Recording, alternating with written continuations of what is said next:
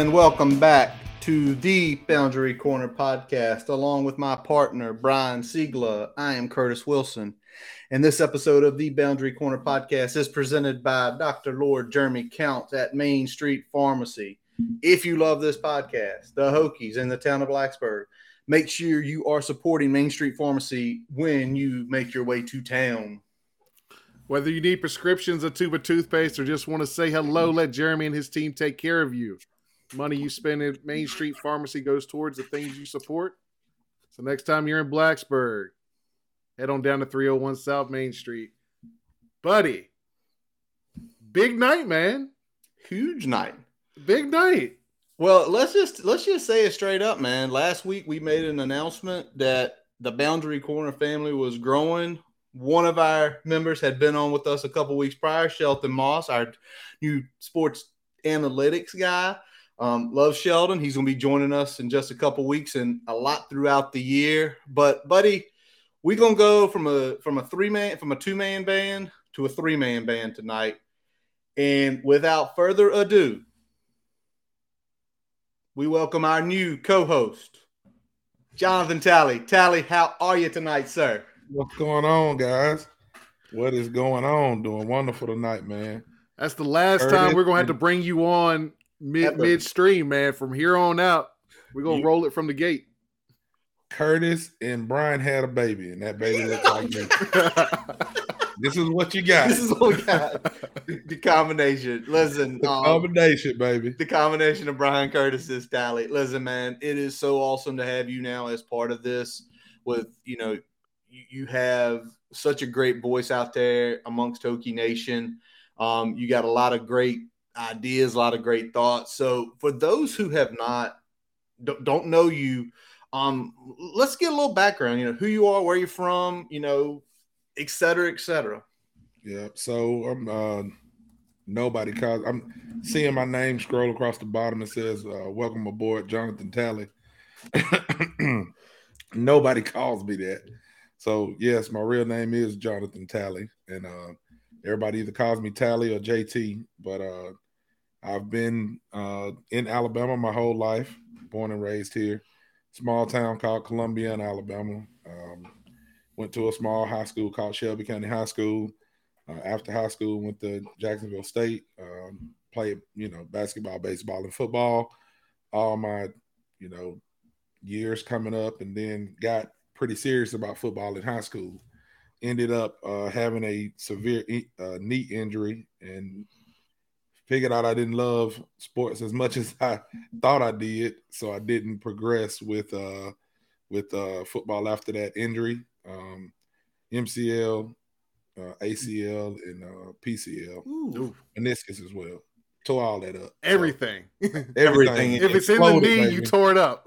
exploded, and this was you know 2004. So yeah, medicine was a little bit different. that, that back wasn't then. that wasn't a six to eight Yeah. month recovery like like it yeah, it was a little different back then, but um, so still went to school, still you know partied a lot and had some fun, but um, again, been here my whole life. I got a brother that's a little bit older than me. He's about 12 years older than me. When he graduated high school, he went to the Navy.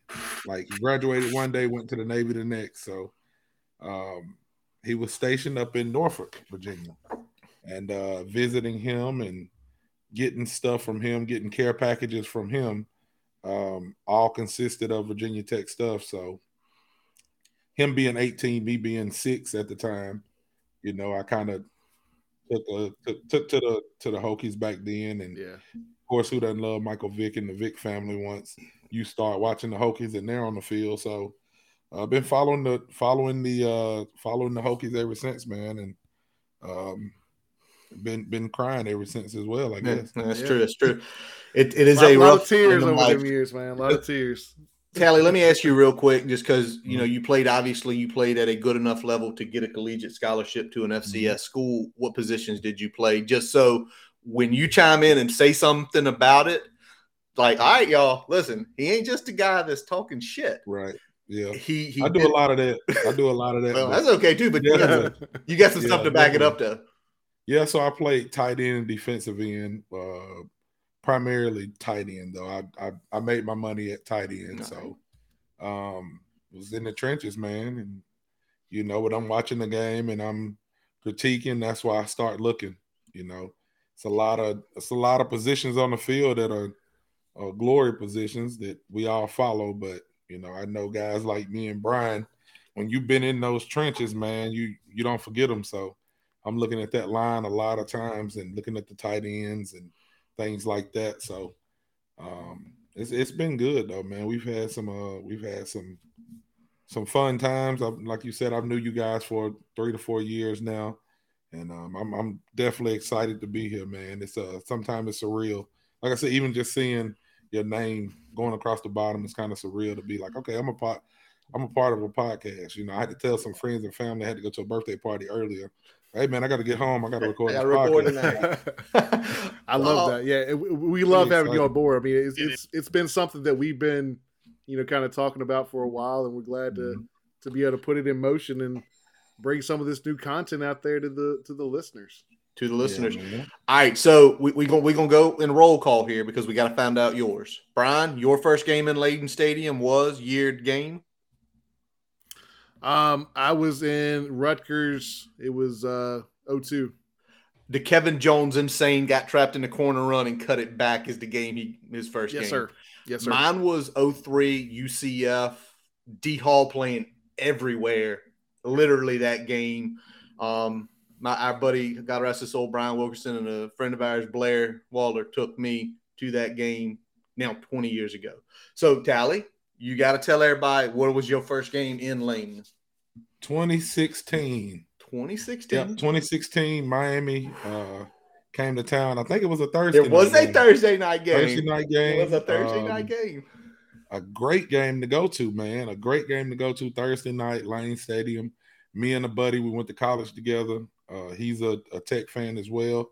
He's not as active um, on social media, but we've been up to been up to Blacksburg a couple of times together, and we knew nobody. We just said, you know, we've been Virginia Tech fans all through college, and we make enough money to go to a game. Let's go to a game. So there we go. Came up to the Miami game, man, and it was uh we his car. I remember we parked. I can't remember what the store is, but it's a store that's like on the other side of the bookstore, like a gas station. It's not really a gas station, I don't think, but it looks like a gas station. Okay. Convenience store. Yeah. I don't know what it's called though but it's on the same side of the road as the bookstore, uh, but just maybe a block down the road. And we parked there, and his car got towed. Wasn't a Blacksburg. So that was that was our first introduction to Blacksburg, and and uh, and and uh and and the, and the cops there. So so, so from henceforth, our, you will uh you will let our our sponsor uh, at Main Street Pharmacy there know you're in town, so you can just park over yeah, there. Pharmacy. definitely. Call Jeremy up. I, Man, one he drives a he drives an orange Challenger. Oh man, so it wasn't it wasn't hard to spot. It was gone. All right, so one last piece of the puzzle here. 16 Miami Thursday night game. We we smack them down. And you've been a fan for a long time. Mm-hmm. Who's your favorite Hokie? My favorite Hokie. It's got to be Mike, man. All right. It's got to be Mike Vick, and I know that's cliche, but like I'm, I, it's deeper to me than just football you know, watching him, I'm a I'm a big Kobe fan as well. And you know, it's not that I want somebody to get in trouble, but to watch somebody go through adversity and bounce back like they've done, Mike yeah. and Kobe, it, it's crazy. And to meet, like I met Mike in a in a Cracker Barrel here in Huntsville, Alabama. It's like I can't not say Mike. Yeah. You know, it's a lot of other people in there. I, I, think love. you told that story the first you, time you came on with oh, us. Yeah. I remember. You did. Like somebody told you Mike Vick was in Cracker Barrel and you got in your oh, car and drove, like, right? Like I'm at home sleep. And I've got a buddy who was a head server at Cracker Barrel and he was calling my phone. And I usually put my phone on vibrate when I when I sleep. Like I had woke up and went back to sleep. And then I wake up and it's like 30 missed calls. And he's like, dude, do you understand Mike Vick is here? And I'm like, Michael Vick ain't there. He's like, Mike Vick is here right now. So I just grabbed my Mike Vick jersey and like beelined it to because it's about 10 minutes away. Yeah. But the crazy thing was he told Mike I was coming. Like he was like, Hey, I got a buddy that is a big Virginia Tech fan and he wants to meet you. And he was like, Tell him to take his time. Just we'll we'll hang out till he gets here. So that was pretty cool, man. And he he was like so down to earth. Marcus was there as well, uh, but they were just like in there by themselves, just chilling. You know, Cracker Barrel, a whole bunch of old white people. Nobody knew who they was. I come in there, I'm like got my Hokie stuff on. I got my jersey over my over my shoulder and like almost starstruck. 6'2, 380 pound man wanting to cry because he's meeting his childhood hero. You know what I mean? awesome, dude. That's that was crazy, but that that was a that was a that was a great time, man. And um, again, just a, for for for me to meet him and him to be as humble as he is, to be everything he's done in his life, it was it was a pretty good it was a pretty good uh, experience. Yeah, that was cool. Him him hanging out until you got there too. Like you know. Oh yeah. Like, yeah. Take your time. Yeah. We'll, we'll, be here hanging. We'll yeah. just be here hanging at the Cracker Barrel in the middle of Alabama. Yeah, yeah. yeah. just going. to hang. Got, got old white people eating chicken fried steak next to him. Yeah. yep. Exactly. You got Marcus and Mike walking in with Louis bags and stuff. And everybody was looking like, "What's going on?" But they didn't. Also, nobody. now, once I started taking pictures, I think people started like he's somebody famous. Let's figure out what's Let's going on. Let's figure out who this guy is. Don't mm-hmm. take long after that. I got my I got my uh, signatures and left. There you go.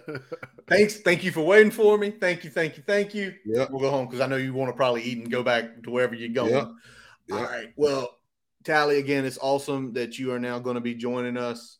And you know what? We we thought we had this rundown. We got together about what nine o'clock this morning, went through things. Hey, we ready to go. And of course, what happens this afternoon that the breaking news comes out. Andy Bitter first reported it, come from Justin Williams at The Athletic, that quarterback coach Brad Glenn is going to be taking over as the Cincinnati Bearcats offensive coordinator and uh, quarterback coach. In a statement from Brent Pry, he just basically says he wants to congratulate Brad on his new opportunity at Cincinnati as the OC. He realized his long-standing relationship with Scott Satterfield, the coach uh, at Cincy, who was previously at Louisville. Um, basically, a lot of time with them there. He's thankful for Brad and his support in his career, and they appreciate his family's time and wish him the best. Um, uh, it's really late in the process, but I'm gonna blame Brian for this because his Colts decided to go hire the Cincinnati OC just a couple days Man, ago. It's my fault now. It's the Colts' fault. It's the Colts' fault. Okay, I, but, but I guess. but, but let's be real, y'all. Um, it is not the best time. We are about three weeks away, right? I'm on a new computer here. What three weeks away from spring ball getting three going. to four weeks away, yeah. Yeah, three, three four weeks away from spring balls. Yeah, from getting going. And now we're at a point where we're going to have to bring in a new quarterback coach or someone, maybe an offensive analyst, um, and and we've got to figure this out. So, Tally, I, will leave with you when you when you read this stuff today. What was your first couple thoughts? I'm a little different, man. You know, I was like, so what? I hate to say it like that, but it was like I didn't really have a feeling toward it because I haven't paid much attention to Brad Glenn. Um, I'm sure he's a great coach, a great guy. Uh, for him to get a raise and you know to go up in in job because I think he's the OC where he's going, right? Mm-hmm. Yeah. Yeah, I'm sure he's got some up. skill, but I hadn't I hadn't seen his value at Virginia Tech yet. So it wasn't like it was crazy news to me that he was leaving. Again, not great timing. So that is a little bit alarming. Like, what are we gonna do? In typical Virginia Tech fashion, they're probably gonna hire from within, promote somebody until next year or something. But when you talk about maybe recruiting or even some of the um, primary pieces that he was coaching, a lot of times they mentioned Bowen more than they mentioned Glenn, or from what I heard. So it wasn't. It I wasn't up in arms. You know what I'm saying? Like if somebody would have said Chris Marve is leaving today, or Tyler Bowen's leaving today, I'd have been like, "Oh, there's the season." You know what I mean? It would have hit me a little different. Got you. So got you. When they said when they said Glenn is leaving, it was just like, okay, we got to replace him, but yeah, you know, for, for what we are, I think we're okay. Got it, Brian. Yeah, I, I kind of felt similarly. I, I, mean, I was looking at it and I was like, all right, well, because I'm I'm kind of indifferent on the value that Brad Glenn was bringing at this point. Because when we looked at it, we saw you know, we we looked at it. We got not the greatest output last year, but you weren't working with a whole lot.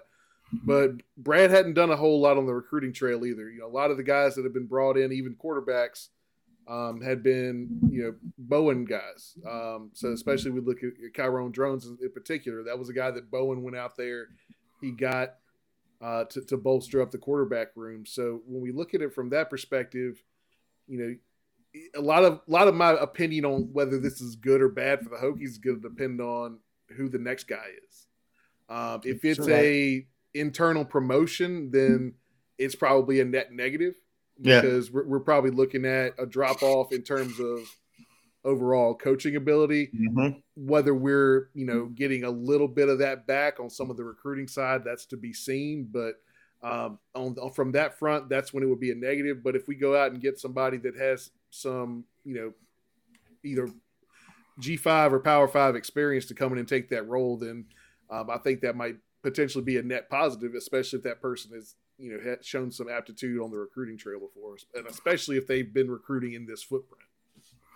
Yeah, I mean, I'm with y'all on the way. I mean, I don't like the timing of it, but as far as Brad Glenn goes, this was his first Power Five job.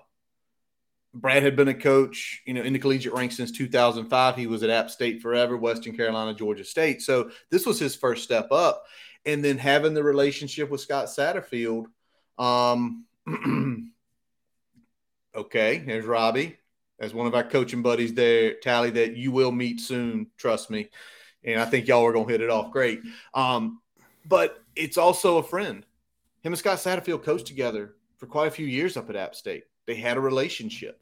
And then you're saying for us is like, hey, can you blame him?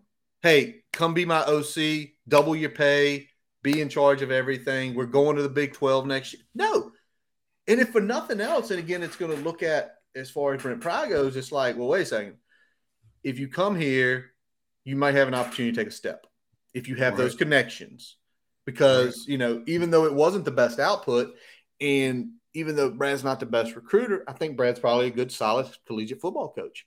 Right. But what we're talking about, and it's like where Brian's saying like it's it's neutral right now, depending on who we hire, is he wasn't in on Drones. That was Bowen. He wasn't in on Pop Watson, who's the guy we flipped the four star that was flipped at the end of the cycle last time. So, you know, it's like it sucks. It's close, but you feel like we can probably put someone there maybe not as good as a coach, but maybe a better recruiter, which in this day and age, you know, you've got to be able to recruit. And let's talk about replacements. You know, Brian just threw, I mean, Robbie just threw a name up there that I hadn't even thought about. Brian Chris been a been a been an offensive analyst here for a couple years. Does he get his shot? Mm-hmm. Possibly, possibly. Yeah, I mean, we, we, got we got somebody on the is, roster that's done done some of that. I mean, Chris has done some of that. We got another guy that's younger that's done some of that. So we got a, probably a couple guys that could be looking in line for a promotion. And Tally, I'll let you go ahead and go on your point. Yeah. There. So my thing is, if you look at the quarterback room and you look at the quarterback position from last year, can it get worse? I mean, I'm not trying statistically wise, no. Can it get worse? No. What did we have? Nine interceptions, nine touchdowns from yep. our quarterback. Did anybody else throw a touchdown pass? Did Brown maybe? No, not to my no. knowledge. Can it get worse? Likely and if not. it does get worse, we in trouble anyway. Burn it down. burn it we gotta get a new head coach. but there's other names. So, you know, I don't. I don't think. I think that I ain't gonna say you can just put anybody in there, but yeah, if you put uh, somebody internally in there, I don't think that you can get worse than we were. There you go. That's a good. And I, and, and and also just say Drones comes in and he tears it up this year. What what do you do? I mean, with the with the job. It's true. If the guy who's coaching them, do you say it's his he done it, and then you promote him full time out? It's a lot of ways to go. A lot of, a ways, of to ways to go. And it's going to be interesting to see what happens in the next few weeks here um, about that position. And I don't think we're going to be waiting long. I mean, our plan is probably come on here next week I kind of feeling there's going to be one in place by then. We're going to be talking about it. So yeah. let's roll on. Um, last week, and this was after Tally joined, but he was at work one day making the bread because we, you know, we are three full time. We have our professional careers. We Gotta are be. husbands. We are fathers. So there's gonna be times where only one of or two of us. Uh, oh, oh, really? That's why you want Brian Chris, huh? Was he there when you played? nah, he wasn't. Okay, The- the- What what the, what the Ryan Silverfield situation? okay, one around six.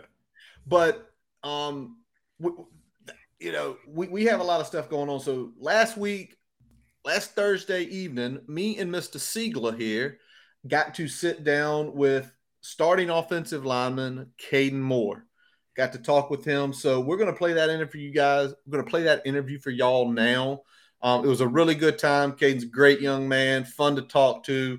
Um, he might have revealed some information he wasn't supposed to reveal but hey breaking news. In just a few minutes you're going to hear something from Kaden Moore that might shock people because i don't know if it's been on boards or talk behind the scenes but brian let's roll the caden moore interview Kaden Moore out of freedom high school in bethlehem pennsylvania all-american freshman in 2021 also a triumph nil athlete and brian what'd you say He's number 68 in the programs, number one in your heart, though. We got Kaden Moore jumping on with us tonight. Kaden, how you doing? Good. How are you? we're doing, good, what- man. We're Doing, real good, good. tonight, man. Just just finished a little dinner here um, in the RVA. Glad you're able to hop on with us, and uh, I, try not to keep you too long. It's Thursday night. We know you got a lot to do, so uh, we really appreciate you joining us. appreciate you having me here. Awesome. Well, listen, let's let's start right here because we see the pictures, we see the videos from the winter workouts. How's the body feeling about a month into the off-season strength and conditioning program? Um, so far it's been it's been pretty good. Uh, uh on the off season we we went, we went home for uh the December break. I had a like a plan to like lose a little bit of weight. Um, you know, start feeling good, like be ready to run because I know we come back and you know, it's all running. So Right into it. I'm at a good weight. I'm at a good strength right now. I'm like building. So I feel yeah, it's been good. It's awesome to hear. That's also, and I know that uh, I know Coach Pry kind of preaches that uh, that that competition in the in those strength and conditioning drills. How's how's that going for you so far? Uh, it's been good. Um, yeah, I love Coach Pry. He's, he, I love the the competition aspect he brings to like everything. You know, practice. You know, hunger drills, even workouts. Like at, at, at the end of every um, hunger drill, we do like three different versions of competition, wh- whether it be tire pull. Uh, a team a team one is the the tug of war, and then they have the horse and chariot where they put like 500 pounds on a sled. They put it on your back and you just have to pull it.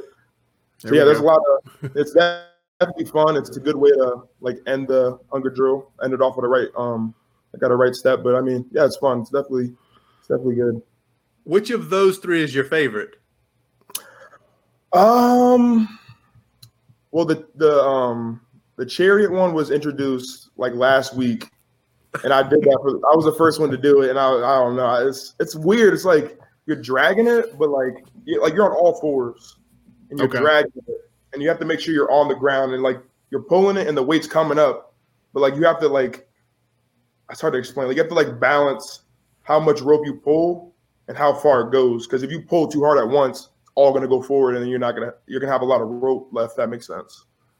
Yeah, yeah. So you get like almost pulling it too too fast. It's going to kind of dig Exactly, in, and, yeah. and it's not going to come with you. Got you. Yeah, so I'd say probably the tire pull because that's like one on one. You know, you're like you're getting it out the mud like against another man. So I mean, probably the tire pull. Are y'all going against defensive players when y'all do that, or is it is it O line mano a mano? Oh, uh, he likes to mix it up. He puts, you know, he does like quarterback versus quarterback and like quarterback battles, but it's usually for O line, it's usually versus D line. Nice. Very very nice. Who, so since we're doing that, who's your favorite person to go up against in the tire pull? Well, last year they put me up against my brother. That was probably my favorite person because I mean, you know, it's just brother on brother. Like you know, that's the most like pure competition, even from like when Yeah. we were kids. So that was probably my favorite one. Yeah, it, it definitely takes you back. Probably. It's like, yeah, I've, I've been doing this my whole life. Like, let, let's go. All right, so let, let's let's pivot it this way. Um, this offseason into spring, uh, what's one part of your game that you're trying to focus on? Uh, I don't know if this is part of the game, but I definitely like my leadership. Uh, I want to like become the like the leader of the O line, leader of the Hogs. Um, you know, embody that leadership like mindset. I think last year we had great leaders like Silas, and obviously they are going to the NFL. So I mean, I'm the next up, me and Parker. So I mean, just being a leader, being vocal, you know, being the, the head of the group is basically what I'm trying to get better at. Man, we, we love hearing that because back last month we we did an episode called Alpha Dogs and we talked about the O line and we talked about losing John, about losing Silas and um, and I'm gonna be straight up. Brian brought your name up. He said, "I think Kaden can take that step." And man, I love hearing that. That's what strive for because as you know, fans of this football team, we know how good you played last year, and it's great to see that you're ready to step into that role. Um, and I, I, know the fans out there are going to be glad to hear it as well. Um, yeah. You you came to Blacksburg by way of Bethlehem, Pennsylvania.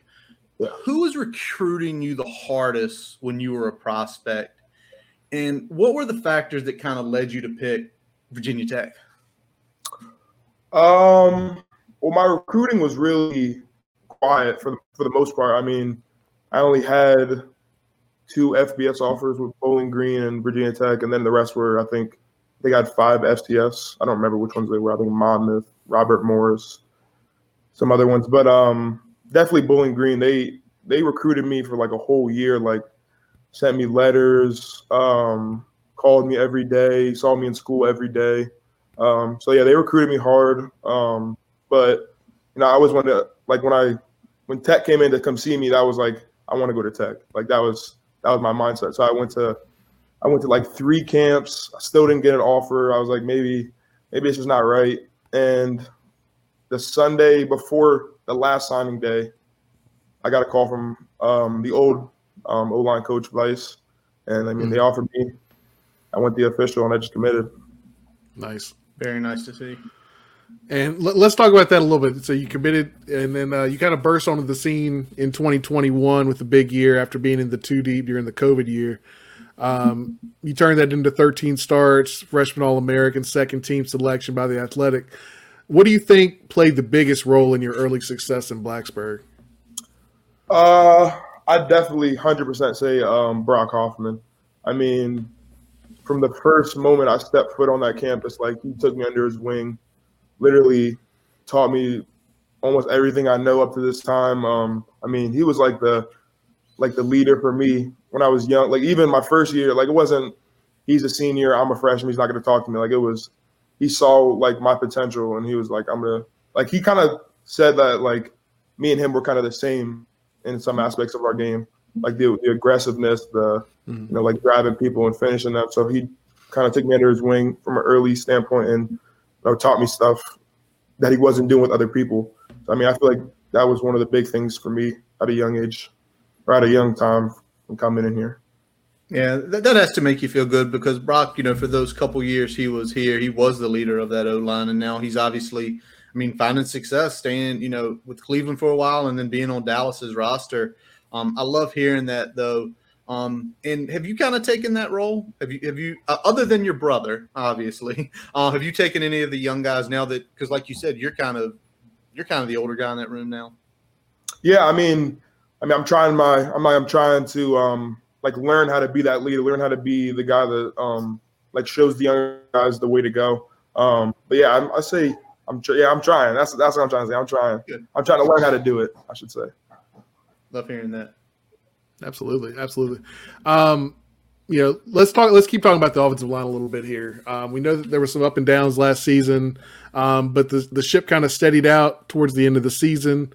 Um, were there any shifts in philosophy or preparation that kind of allowed the offensive line unit to gel in November? Um, I'd say Coach Rudolph was the, the real reason for any gelling. He really just he puts people together in practice and he pretty much figures out who's the best on which side. So he thought Jesse was good with Silas and he thought I was good with Parker because me and Parker we played last year. Uh, I think we started six six out of the the 12 or 13 games. And we, I mean, I feel like we meshed pretty good. So he wanted to keep us together. And Silas already had the left um, tackle spots. I mean, I feel like that was one of the, the driving forces in the gelling. Is uh is he looking at um any sort of you know position changes or anything like that across the guys that are returning this year or kind of cross training folks in different positions? Yeah, so um I've adopted um the center role and me and like me and Braylon have basically been rotating, but I'm trying to like pick up and be the like the center from like for this year. So I'm trying to. I've never been like a center. I've never like snapped. So I mean, I've been practicing since the end of the season. So Yeah. um, I mean, I've, I've definitely gotten better, and I know like all the techniques and stuff. So basically, just trying to figure out like how to get better at that position. Because I mean, I've been a guard. I was a tackle in high school, like if Yeah. you believe. But yeah, so just trying to like, yeah, Man, kind of slowly moving moving down the line, right? Kind of moving down the line. exactly. Man, you're gonna have like everything on your resume by the time it's you know, you know maybe even next year at this time going into the uh going into the draft. Like I played center, I played guard, I played left, I played right, I played tackle. I can do anything you want. I love hearing that, man. um, you did. You have had two coaches since being here. You know, Coach uh, Coach Vance Vice, um, and now one year under Coach Rudolph. What's the one thing you learned from each of those gentlemen that has helped you become a better player? Um, I definitely say in my career, uh, I think it was a blessing that I had Coach Vice in my first two years because he taught me like grittiness. Like he taught me like I don't know, like his his mentality was like kill. Like he taught me how to be like a like a warrior. Like young age doesn't matter. Like you just put your head down and work. It wasn't it wasn't much technique to it, but you were hitting people every day with your head. So and then Coach um, Rudy comes in and he's all technique.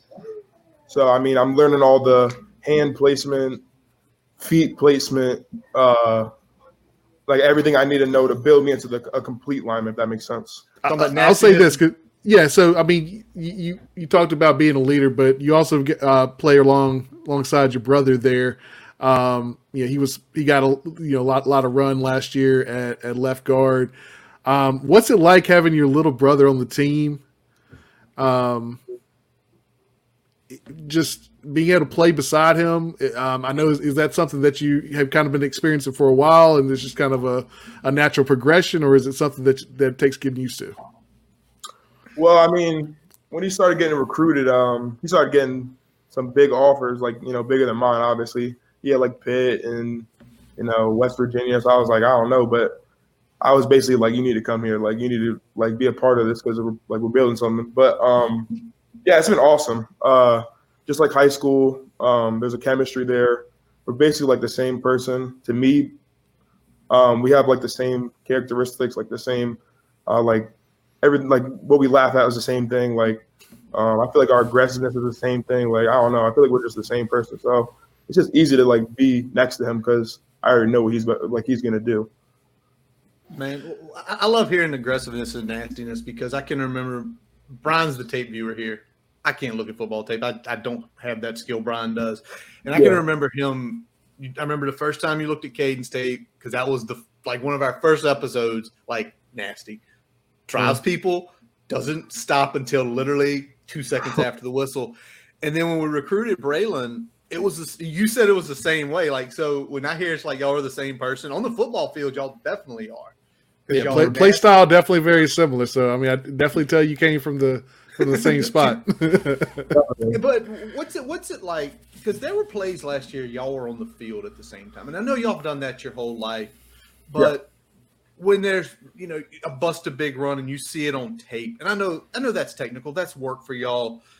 But is there like a spot where it's like, oh look at us, look at the, he got the combo, he got upfield, I held the guy, I turned like, what's that feel knowing that's blood on the other side of the It's definitely cool. I mean, Sundays is the day that we come in and all watch like um like the tape together as a as an offensive line. And it's definitely cool to like see him like progress because he he started here as a D lineman um Mhm. in the summer. Yeah.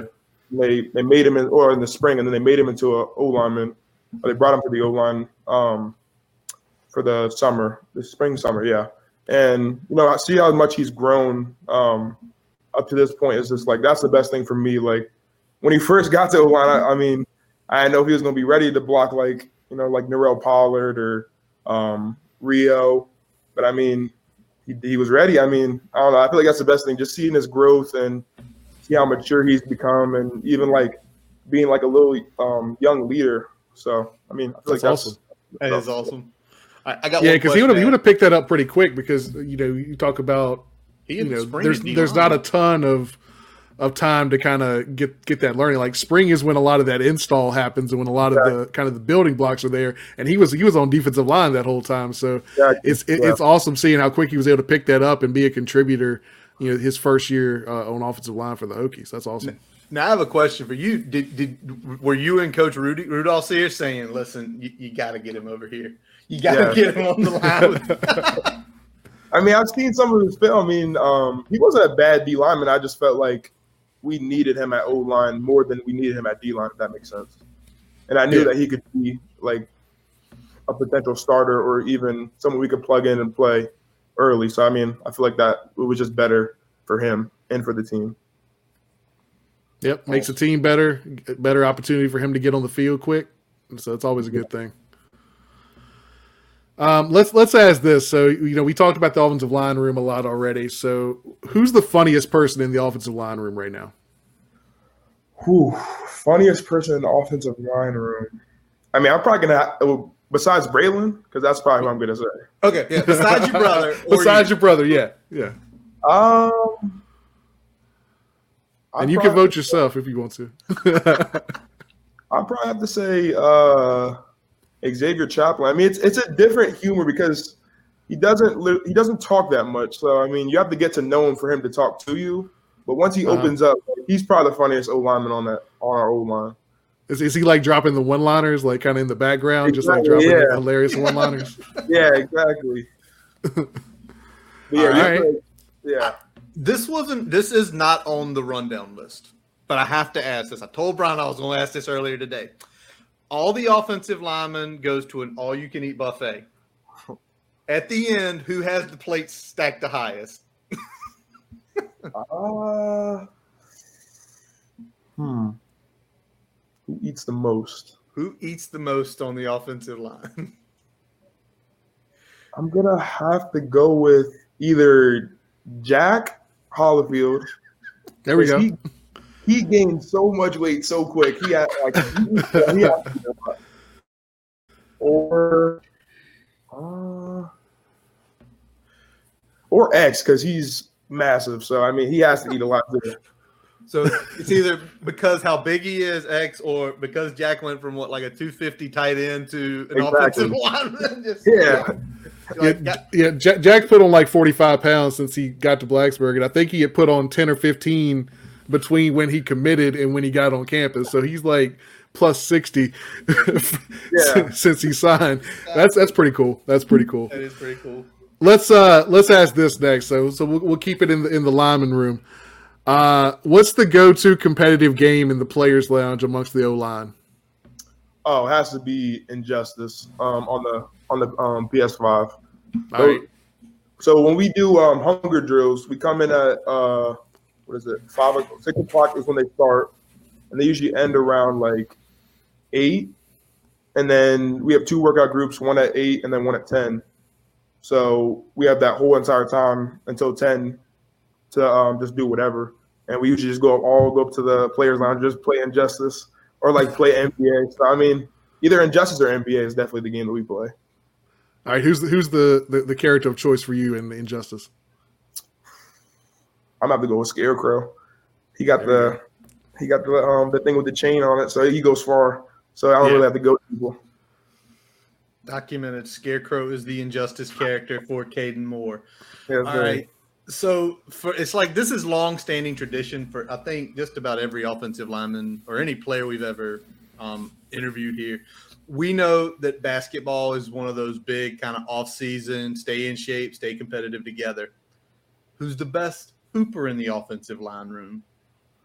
Uh, last year I would have said Silas because he is like athletic. Like I never seen a big man dunk like him.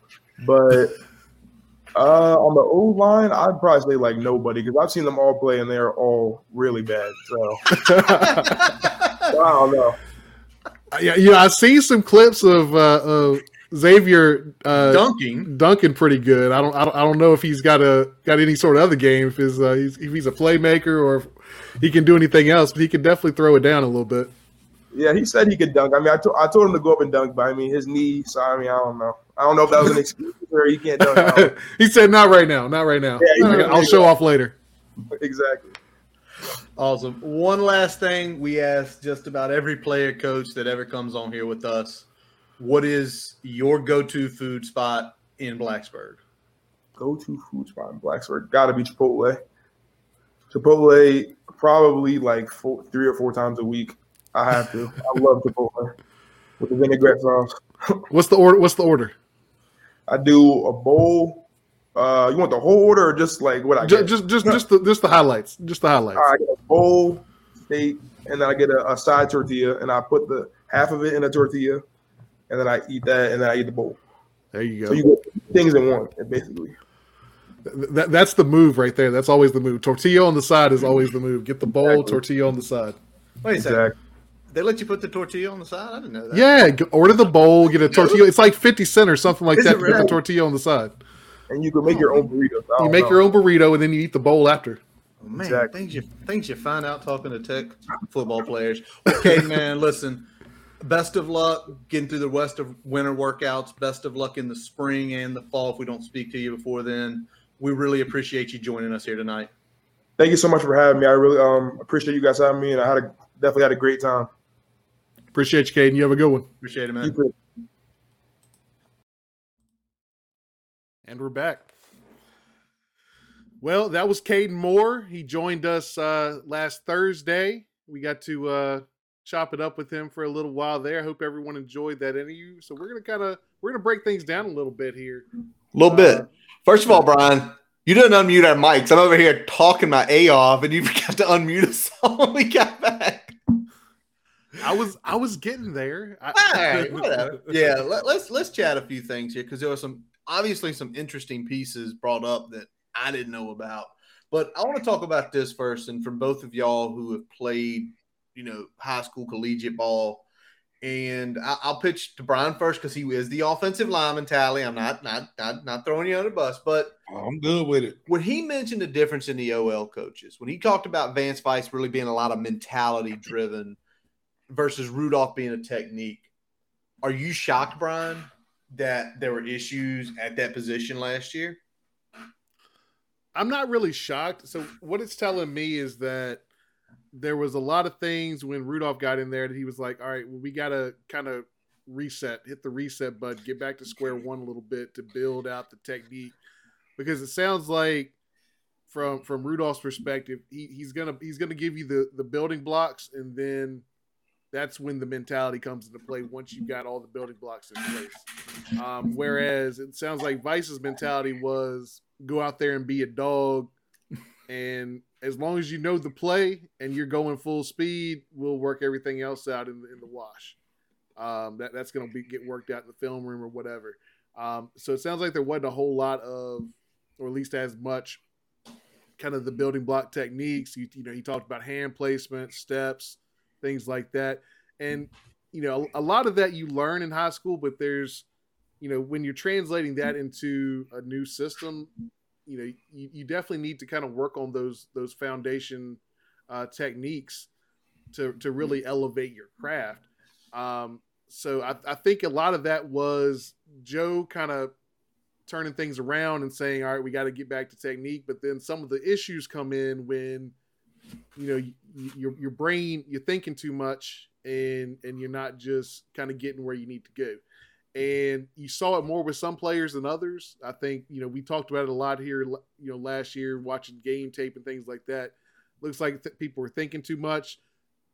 We talked about how that led to a lot of the offsides. We talked about how that led to some misassignments and things like that. It's like you know, sometimes when when your brain is is doing a little too much, your, your feet don't do what they need to do. Tell me what you got. I mean, you were mentioning a little earlier day to us about you play tight end on the line, and you Mhm. hear Brian, you know, Rudolph's techniques versus dog, and you were like, well, when you're on the line, there's every there's a million things going Yeah, on. that's it. There's a lot. There's a lot going on on that line, man. Anybody who's ever been in the trenches and kind of, you know, live that live that life, um, you got a million things you got going on. You got your quarterback calling plays. You got your center calling plays. You got their linebacker moving their line. You got linemen that are telling each other where to twist and where to go. And then you got people that's just being assholes that's talking to you from the other side. So if you haven't been in that world, you know, it's easy to say, well, how do they jump off sides? But you haven't been down in there. You don't catch all of that stuff on TV where you have a million people talking and a million people moving.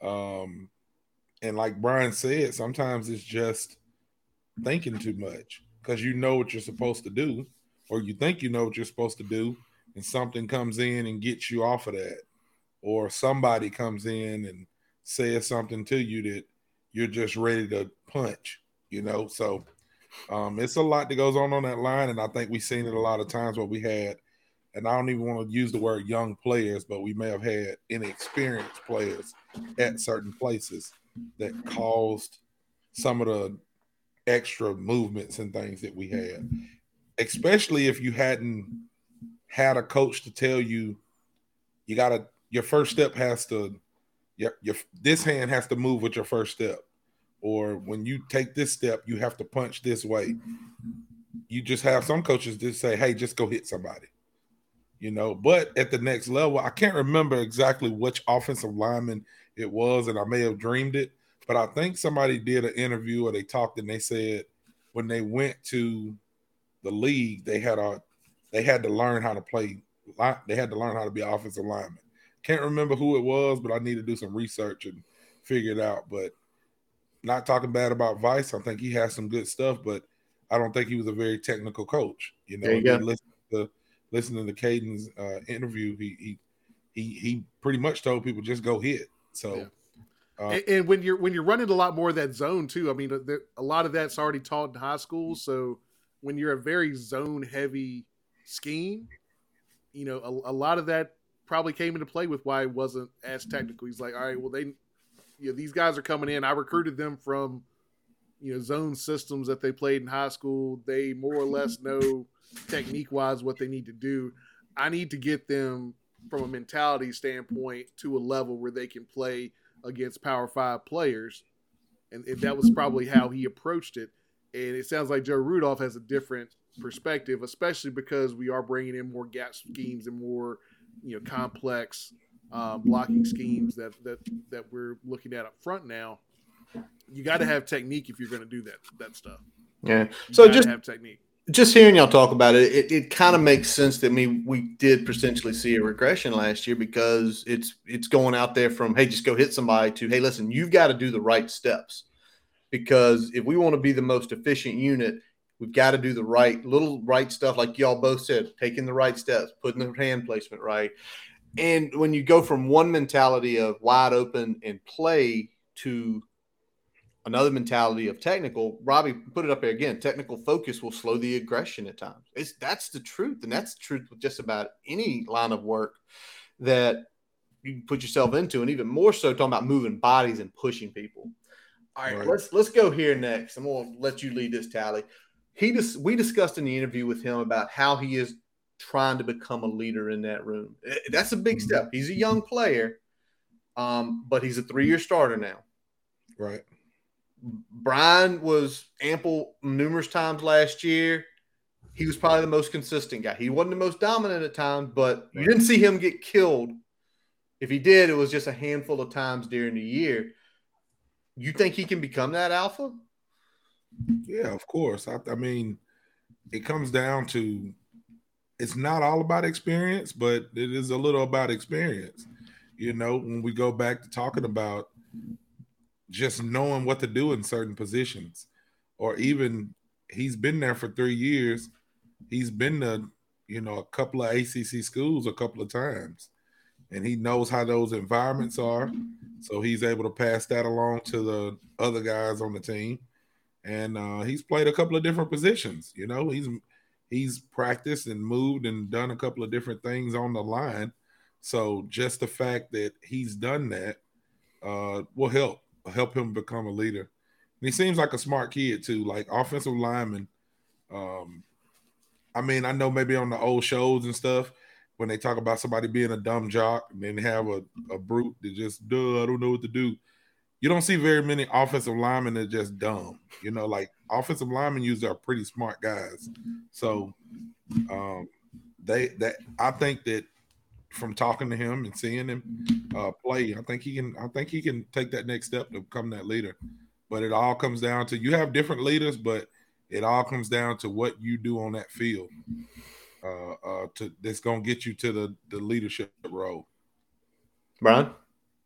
Yeah, I, I, agree there, and I think the big thing, and Talley pointed to it a little bit, but the big thing is is that he is a three year starter at this point. So when defense are showing a look or they're showing a blitz or they're they're shifting, there's probably not a whole lot of things that they're doing in a game that he hasn't seen. So he, he can translate that to other guys that may have less experience. So that's the big thing for me. And also, again, with with that experience comes confidence, and with confidence come the ability for others to look look to you to gain confidence, right? So if he can step into that role, even if it's just by example, um, but if he's moving to center, he's going to have to have some of that vocal leadership as well. So he's going to be need to be making the calls. He's going to be making the shifts. So there, there's going to be a lot of things where he's going to have to be vocal, uh, but there's going to also be areas where he's going to need to lead by example as well. All right, Brian, we'll flip it back to you real quick because when he dropped that on us, when we were sitting there, and he's like, "Yeah, I've been getting ready to roll over and been practicing center." It's just like dude, you were an All American right guard, like freshman All American right guard, and they want you to go play center. I mean, let me let me get both y'all's thoughts on that because it's just like I, I it makes me feel better because we were we're worried about center, like who can play. If he can snap the ball, we know that man can play offensive line.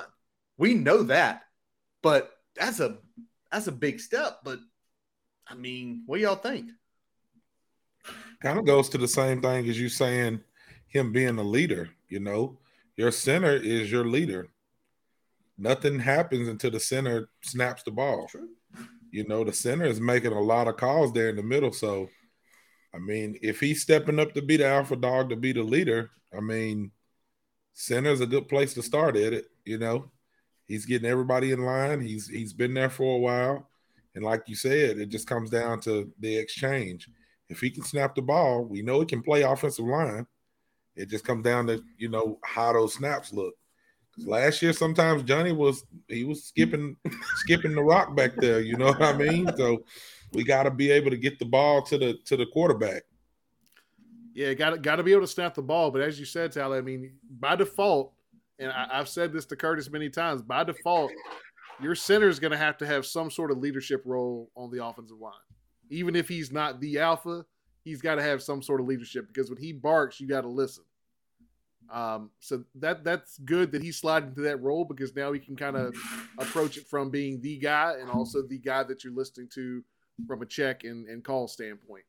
Um, I think this is good overall. We had talked about you know either him or or Jesse Hansen being potentially the the guys that might slide into that role since we didn't see any sort of movement uh, of of getting a starting caliber center in the transfer portal, at least in the first wave there. Um, so we kind of we kind of figured it was going to be one of those two, just because that gives you at least your your opportunity to put your five best on the field. Um, but again, if if you had to pick one, I think Kaden's probably the better choice, just because he is the guy that I think folks are going to look to from that leadership role to begin with. So it's better to kind of have that as your, your your trigger man there in the middle. Yeah, and that's so much about the things that we don't see behind the scenes. Who knows? They might have been asking him to try snapping the ball during practice last year, right? Like, hey, go take 10 reps snapping the ball. We don't get to see that. So, and we see the portal. Why aren't we taking a center? Why aren't we taking somebody that can really help this offensive line? When in reality, it might be he's been working on it And we've got Johnny. We know Johnny can play center. We're going to let Kaden focus on guard, but he's going to work. He's going to work at snap and He's going to work on some of those techniques that we need to do during our practice sessions. Because we heard what several times Pry say, hey, we wouldn't let some of the young guys go out there and fully scrimmage. Who knows? Maybe Kaden Moore during some of those scrimmages, Kaden's going to go be center. He's going to go out there and snap the ball to guys. We don't know that. That's things behind the scenes we can't see. Right. But then we see things like this. And I mean, for us, like, I love he said it to us. He, he wasn't afraid. And that's another thing I love about Brent Pry. Players aren't afraid to have conversations with other individuals. Go ahead, Talley. Yeah. And the thing is, like, it happens more than people see. It's not a sexy position. The line, guard, center, is not a sexy position. People don't pay attention to it as much as they pay attention to quarterback or wide receiver or running back. But you have a lot of linemen that move around and play different positions. Um, I mean, of course, I'm an Alabama guy, you know, not an Alabama fan, but I'm an Alabama guy. So I watched some Alabama football. Alabama had, um, I think it was maybe like 2010 or 11. Don't quote me on that. We can do some research and find out for sure. But they had uh, Barrett Jones, I think, was yeah. the, the the offensive lineman there. He won two different awards to be the best. He was like the best tackle, then the best center. Yep. Like the year they won the championship and whatever year it was, maybe like 2012 or something. And they usually play all those positions. And Barrett Jones, and also he he had like a 4.0 while doing all this. Like I said, offensive linemen are very heady. And if they are asking you to play a couple of different positions, I'm sure if we looked up Kaden Moore's grades, he's probably up one there. of the best on the team. Up he's there. probably one of the best on the team as far as grades go because it's not easy to be down on the line and learn all those positions. So, all right. Uh, and again, I, no, I, I want to jump no, off of this too because um, yeah. I just put something on there for that Robbie talked about.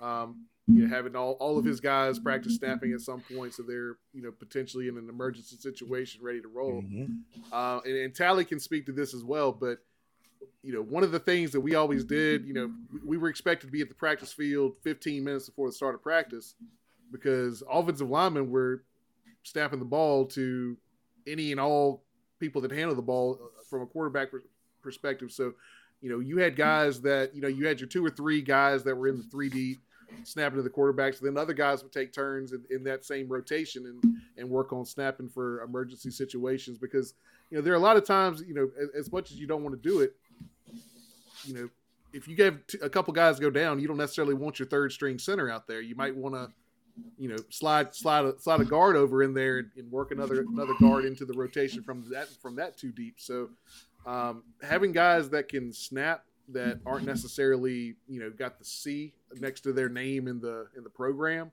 Um, that's not never a bad idea. So it, this is something that he's probably worked on to some degree, you know, before this discussion happened at the end of the season. Absolutely. All right. Well, real quick, y'all. Brian, Talley led last time, so you get to lead it this time. Who's your right now as we sit? Who's your five on the line? You don't have to put uh, where they're going to be. Chaplin, Hansen, Moore, Moore, Garrett. Oh, I know you're gonna go Johnny. Dang, you kicked Parker out. He kicked Parker out. Parker made him mad last year. What about you, Talley? I gotta. I mean, I hate to just say the exact same that he said. I would probably put Clements in there. I've seen him on a couple of lists this year for mm-hmm. working out and a couple of things. So because he has some experience, I give him a little bit of edge over Chaplin or Garrett. Not sure which one just yet, but I feel like they're going to have him start in there. How long he's in there, I don't know, but I feel like he's going to be in there somewhere. The Moore brothers definitely going. They going I think they got some good stuff coming for us this year. Yeah, I'm with Talley. I think Clements right now over Garrett because of the experience and just because of those last few games. You said Brian said it on here. Clements hasn't looked as bad as he did earlier in the season. like something clicked with Joe teaching technique. So I'm with, I'm with Talley. On that. that was that was my marked praise at the end of it the was, year. He marked it. He, he said he's not standing out as as, as, as bad anymore. Bad right now. So uh, yeah. all right, Talley, we're gonna we're gonna So we we send this video to Talley because he wasn't able to join us, and almost the first thing out of Talley's text was not about the center or the coaching styles. Go ahead, Talley. He got a rant. Chipotle. What what is it? Who eats that shit? I don't understand.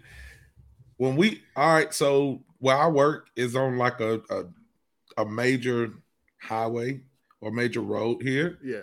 and you can get pretty much anything within 10 minutes. Like go this way, you get Popeyes, go that way, you get McDonald's, go that way, you get Texas Roadhouse, go that way, you get Longhorns. There's a Chipotle somewhere in there. Nobody ever says, Hey, let's go get Chipotle for everybody. You know why? Because it's horrible.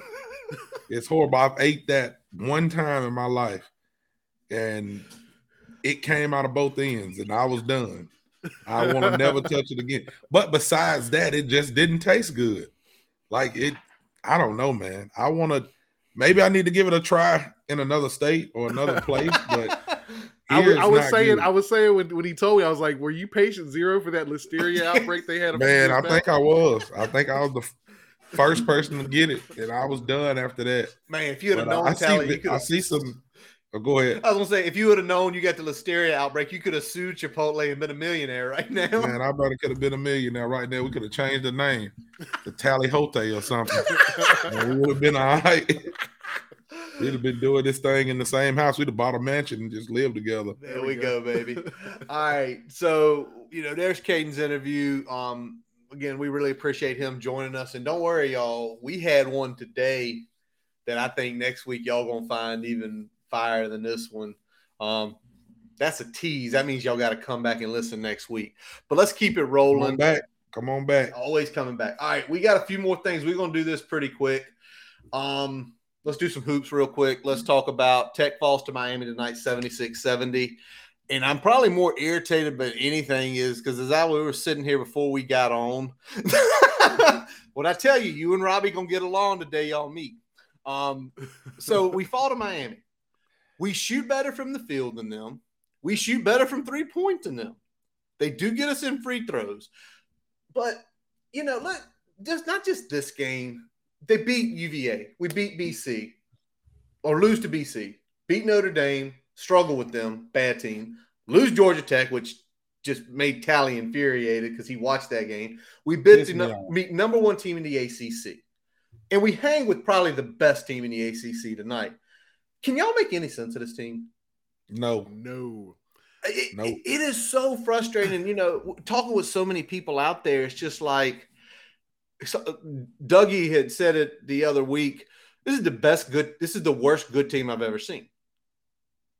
yeah, I it, it makes little to no to It's, no it's sense. infuriating to watch because you know we look at it and we're like, all right, well, if this team could beat BC, which they should, if this team can beat Georgia Tech, which they should, if this team could just win a road game here or there, Jesus, that's all you have to do. Like those are three easy hurdles to clear, but we we have not been able to clear them. Then meanwhile, we get you know you get a, a win against UVA, you- you're able to pull a win at Pitt. Like what? What's what's going on? Like say it, You Talley. so many. So yeah, you got so many games in basketball that people don't like. Football, people pay attention to the the losses. In, in basketball, it's like you get a pass because you've got thirty fucking games, and if you play thirty different teams, you're gonna beat a top twenty five team. And I had people arguing with me saying, because I don't, I, I think Mike Young is a is a great fit for Virginia Tech.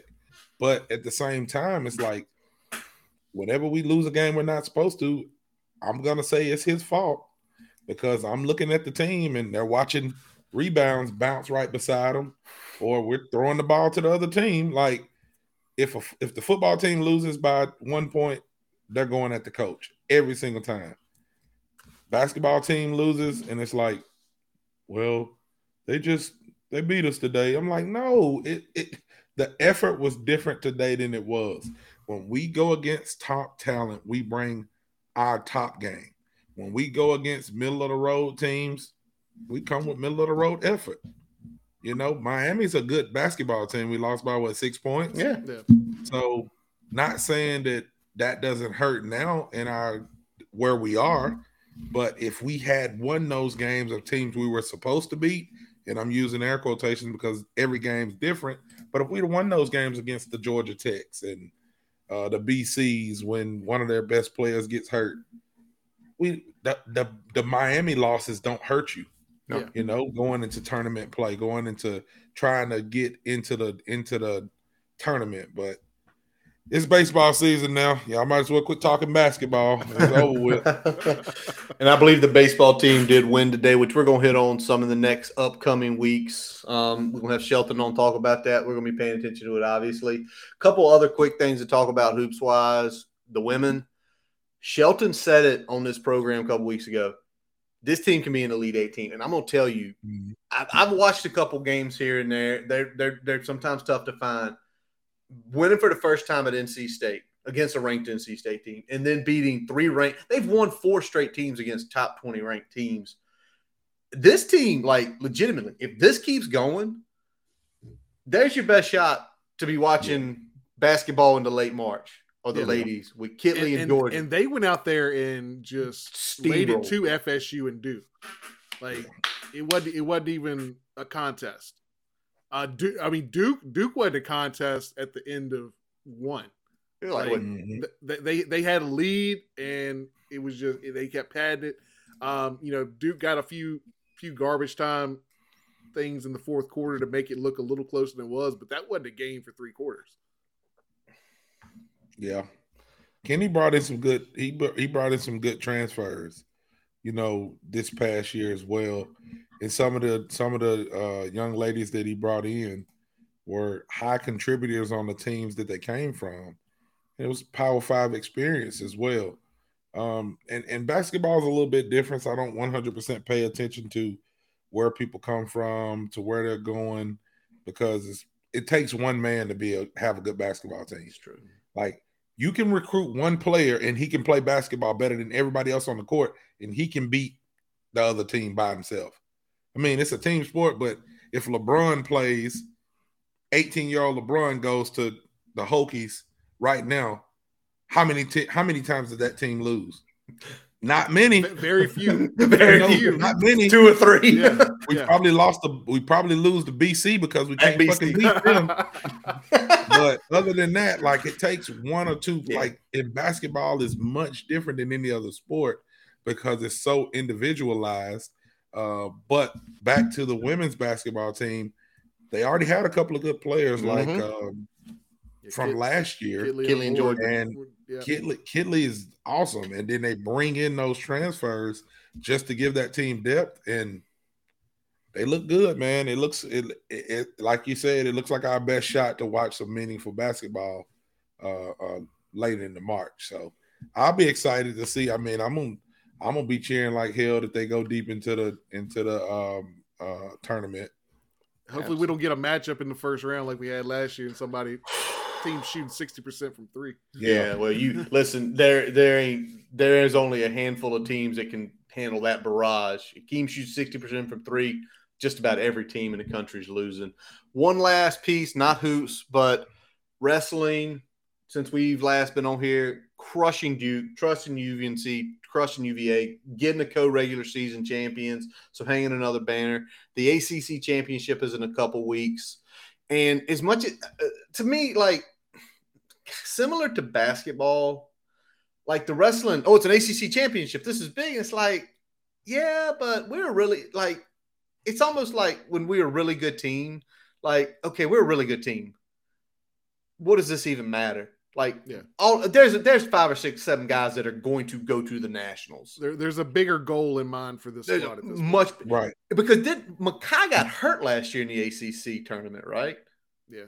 He got Yeah. hurt, and that screwed his chance win a national title. So I think it's awesome that the team is that good. Um, and it's one of those interesting sports to watch on TV, and you know, people saying watching it live, you get that hype when you know the match is going on. So I'm gonna obviously we'll, we'll pay attention to who goes to nationals, talk about that. I may attempt to get my buddy David on here to talk with us 10 minutes.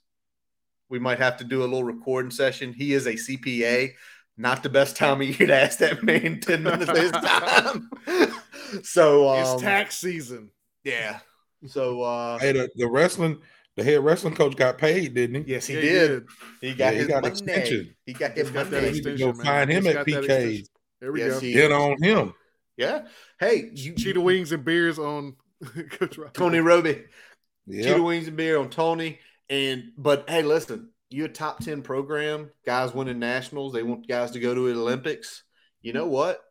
Pay him because that's becoming a spectator sport. People are paying money to go watch those things. It's making it's probably one of the sports that's close to paying for itself every year because getting Yeah. TV revenues from going to national title plus putting you know four or five thousand people in Cassell Yeah. like pay him. they're they're doing a good job with fundraising too. So Yes, they are. combine that. I mean, they're they're breaking even probably, or, or pretty darn close to it right now. And Yeah. once you have a non-revenue sport breaking even, all the money that's usually sent to them stays with the football program.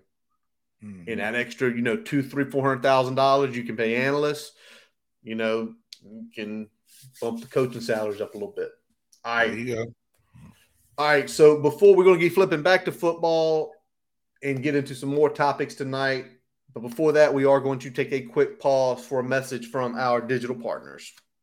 As we take a quick break, we'd like to tell you about getting your free website report from our digital partner, Grassroots Digital Marketing Studio. They'll tell you how your website ranks on Google, on site SEO, and social media. No commitment to buy anything. You can get your free report by visiting grassrootsdigitalstudio.com forward slash free dash website dash report. Now back to the episode.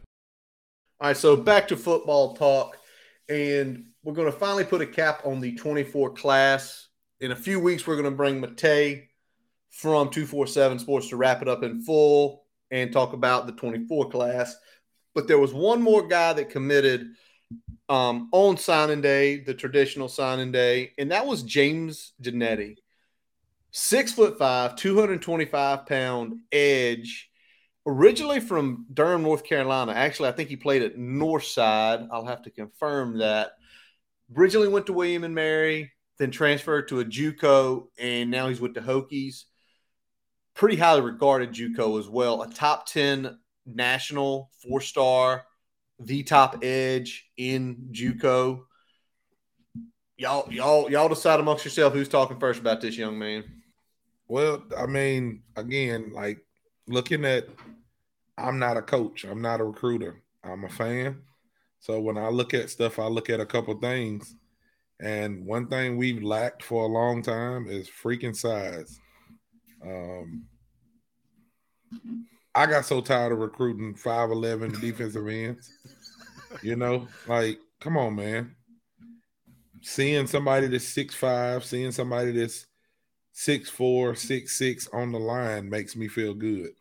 I don't know how good he's gonna be. You know, everybody had their opinions about what they thought about it. Oh, he doesn't have a ranking. Oh, he's he doesn't have this, and then boom, they say, oh, we, we think he's a four star. Then everybody goes, whoa, well, how did we get him?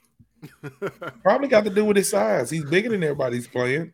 Yeah. Probably a little bit faster than them. So maybe he can come over here and turn up. So again, I like to do comparisons when you're talking players. Uh not same player, not same body, but kind of the same body of work as um came right in, in my head and then left. What we got him from JUCO, then he just got drafted to the Panthers. Oh, um, Amare. Barno, Barno, yeah. Yeah. Saying I feel like it could be a, a, a Barno type move. You know, get in the weight room, get stronger, step in, learn how to play the position. Sky's the limit. Yep. I, I was looking at him. I feel like he's about 15 pounds away from being kind of what you want him to be. Mhm. Um, I, I think he's got some good tools, and as you said, he's got the he's got the size, and the length that you like a, a defensive end to play with, an edge to play with.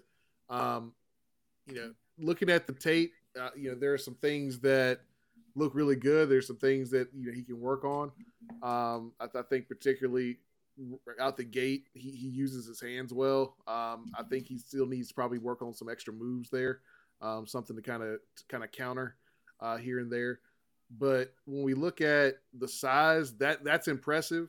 Um, and if, like I said, if he can get another ten or fifteen pounds on him, I think we, we might be working with something there.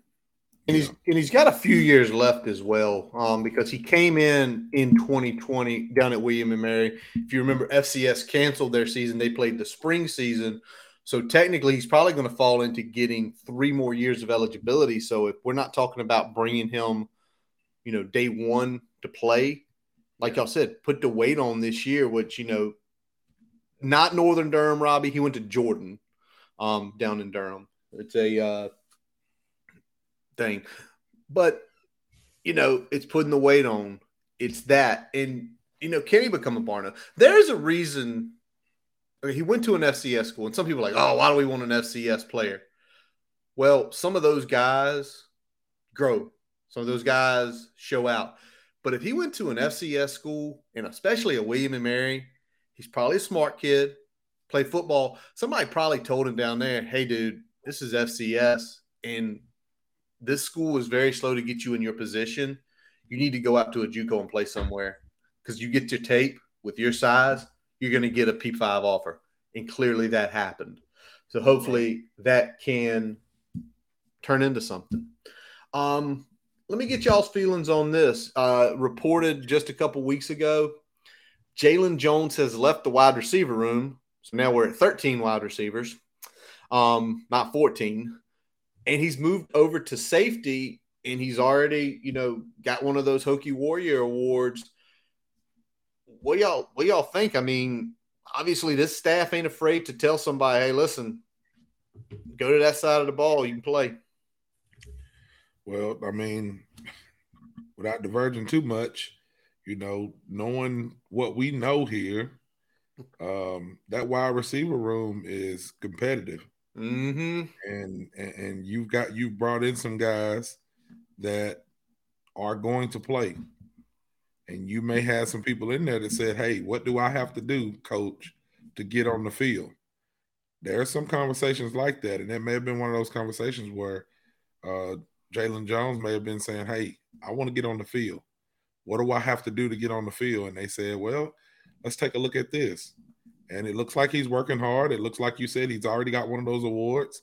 Um, he may be ready to uh, um, make an impact somewhere else besides the uh, wide receiver room. You know, it may be special teams. It may be him stepping into a role similar to uh, Divine Deablo did. You know, again, another player comparison.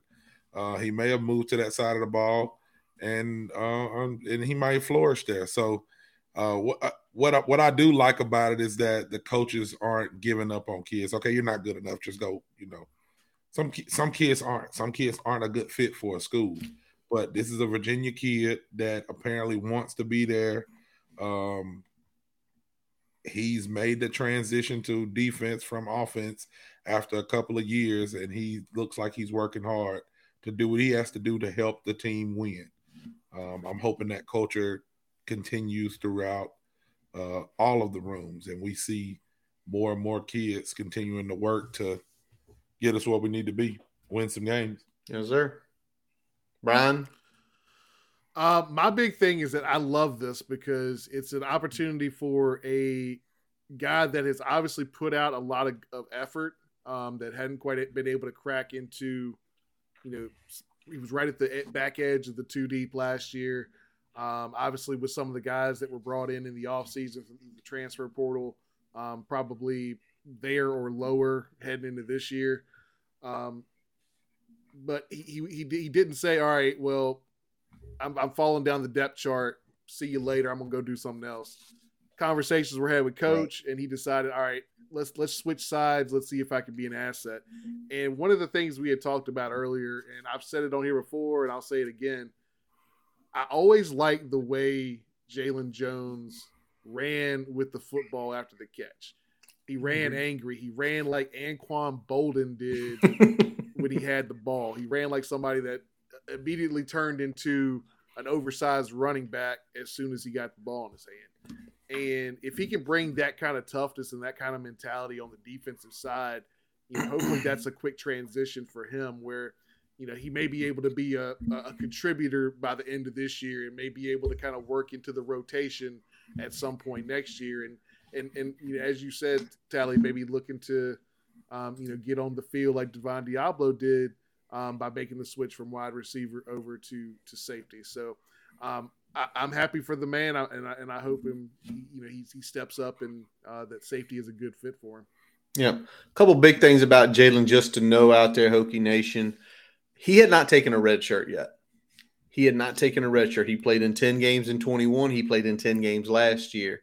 So if we're talking about him transitioning, if he does need that year, you got that red shirt year, right? Hey, learn the position this year. Let's get ready to get you on the field next year. So it's not like we're in a time crunch with him. Mm-hmm. If it was mm-hmm. one of those things where, like, listen, we've already redshirted him, he's a redshirt junior, he got to play this year.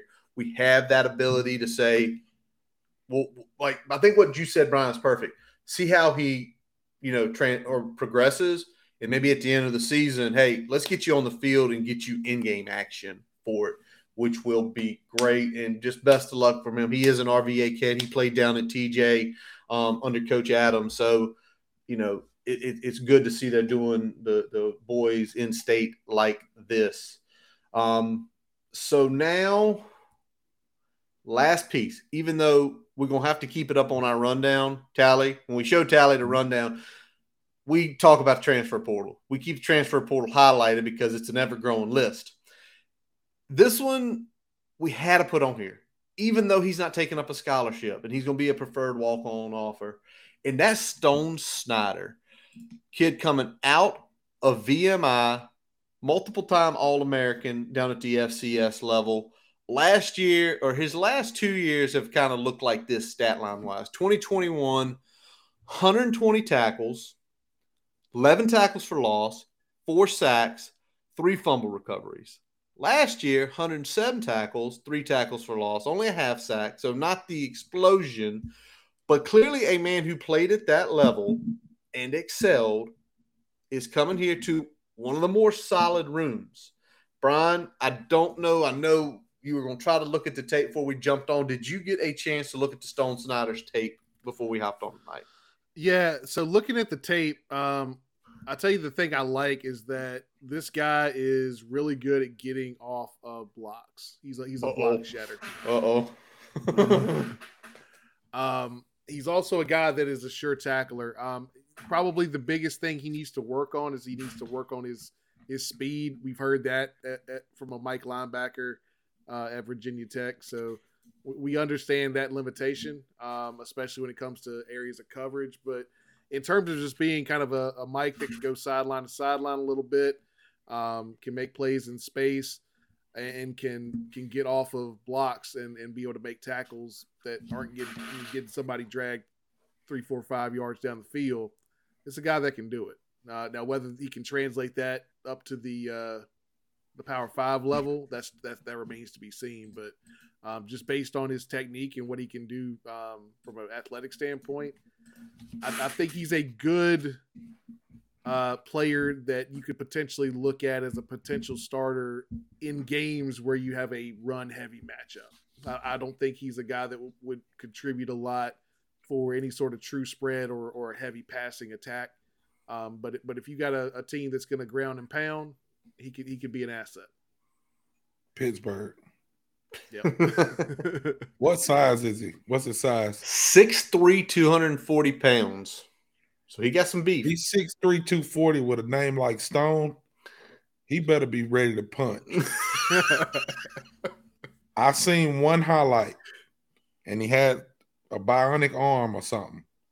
I don't know what was going on, but he had a thing on his arm like Batista had. And I was like, He's probably tough. White linebacker, middle uh, with with a name Stone. He probably can hit. All I need to see is his nose get bloody one time. Fan favorite. We got Dax back. Let's go. Dax 2.0. Dax 2.0. now. There you go. Put him in there. Tell him to go hit. Go hit. Hey, we don't need a cover. If nothing else, it shores up the depth in that room completely. You now you got Tisdale, you got Lawson, you got Keller, you got the outside guys who can play. You got a really good two deep there. He's an RVA kid. He played down in Monacan, um, which is, I believe, I think Monacan has still got a, a former Hokie as a head coach down there. So again, it's things like this in the recruiting world, right? hey, hey, you know, we would have taken Stone here four years ago if we had been here. But you go back and it gets those inroads and things like that. So, yeah. I mean, I feel good. You, you, you have 100 tackles at any level of football. You obviously kind of know what you're doing right. just because. Um, but again, it shores up a room. And now I don't think we're worried about linebackers. We got the depth there. And, you know, somebody's got to go from that room that's younger than they got to go. All right. So, boys, over the last six weeks, we have been seeing a lot of social media presence from our coaches out there talking about the winter workouts, putting the tough athletes up, putting the Hokie Warriors up. Y'all, I ain't gonna sit here and name them all because if I did, it would take a little while. But y'all seen it, and if you're a Hokie fan and you haven't seen it, Go look at all the coaches' page. They're sharing these every week. They're retweeting each other. They're pushing these guys and pumping their guys up. And we took the we looked at it today because I'm a nerd and I make the lists and I made the big long list. And we sat here this morning, kind of talked about it. And in, in something I, I can't remember if it was Tyler or you, Brian, just that's the way my brain works. We talked about Crean rising to the top with this list because just about every player on this list played either a significant role last year on this team or was one of the prize transfer recruits. Yeah, when we look at it, you know, you got guys like, you know, Gallows on here three times, Hokie Warrior. You got, um, you know, Keli Lawson. You got Mario Kendricks. You got uh, Mansoor Delane. You got uh, Josh Fuga. Um, these are guys that have had a presence for this team last year. Um, Jalen Stroman on here two times. So I mean, th- these are these are big time players uh, that, that played key roles for us last year. Good to see them um, competing in the off season, and you know when we look at at the cream rising to the top, also. Let's talk a little bit about the couple guys that transferred in that are on this list. You've got um, Canteen on here. You got Drones on here. You got Jalen Lane on here. Um, these this is this is good because it shows you that these guys are coming in and immediately competing, um, and, and buying into the culture that Coach Pry and the, the rest of the staff has set for this team.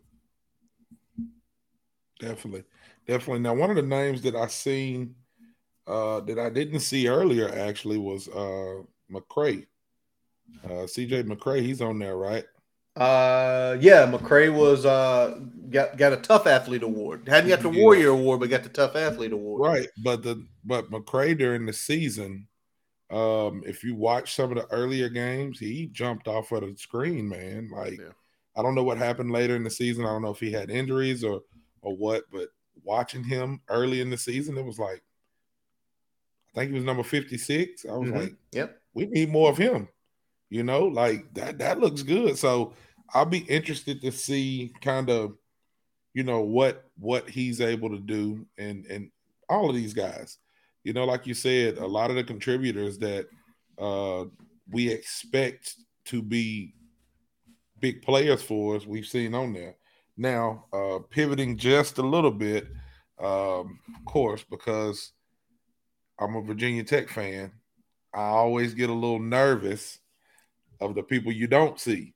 You know what, what, what's going on with with this guy? Why haven't we seen anything from him when we talk about um Ali Jennings? You know, you talk about Ali Jennings and and and us knowing he's going to be um, a leader in that wide receiver room.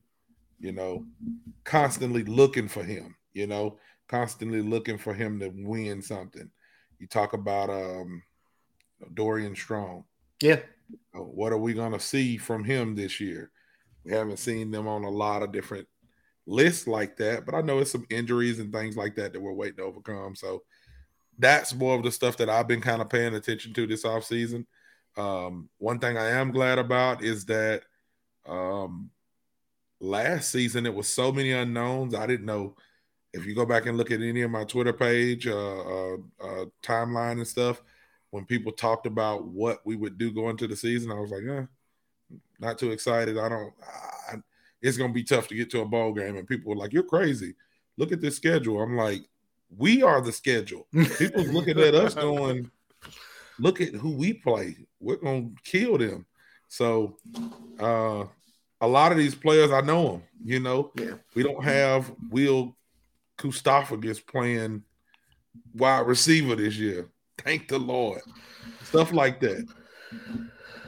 Yeah. Yeah. And, and, and to your point, Talley, there are there are some names that have been missing, and we don't know if it's injury or just they're not there.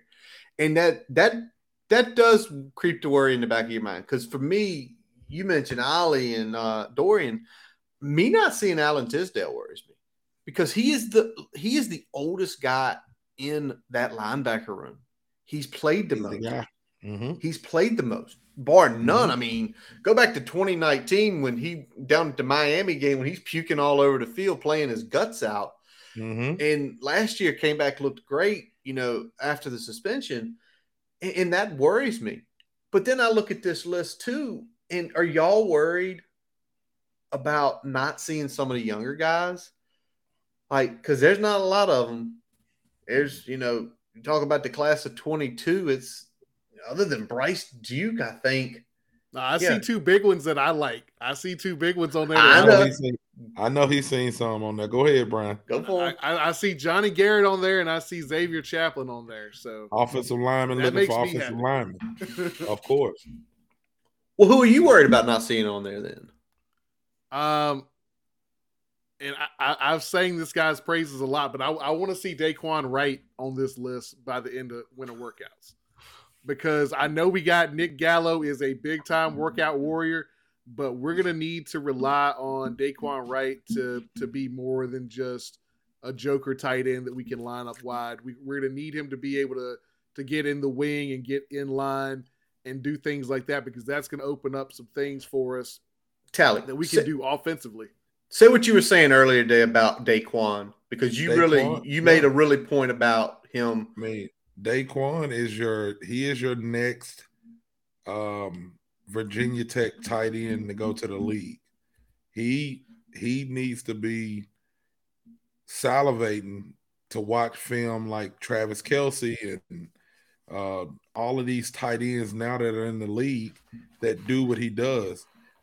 If he goes hard, like Brian is saying, in this weight room this offseason, because he's already burst onto the scene, if he goes hard this offseason and, and, and takes that next step, and you don't have to take him off the field, he's going to cause some people some problems Yep. because you got to be able to block, you got to be able to line up right, you got to be able to be flexed out, you got to be able to know how to pick up blitzes. It's a lot of different things that you have to do at that tight end position.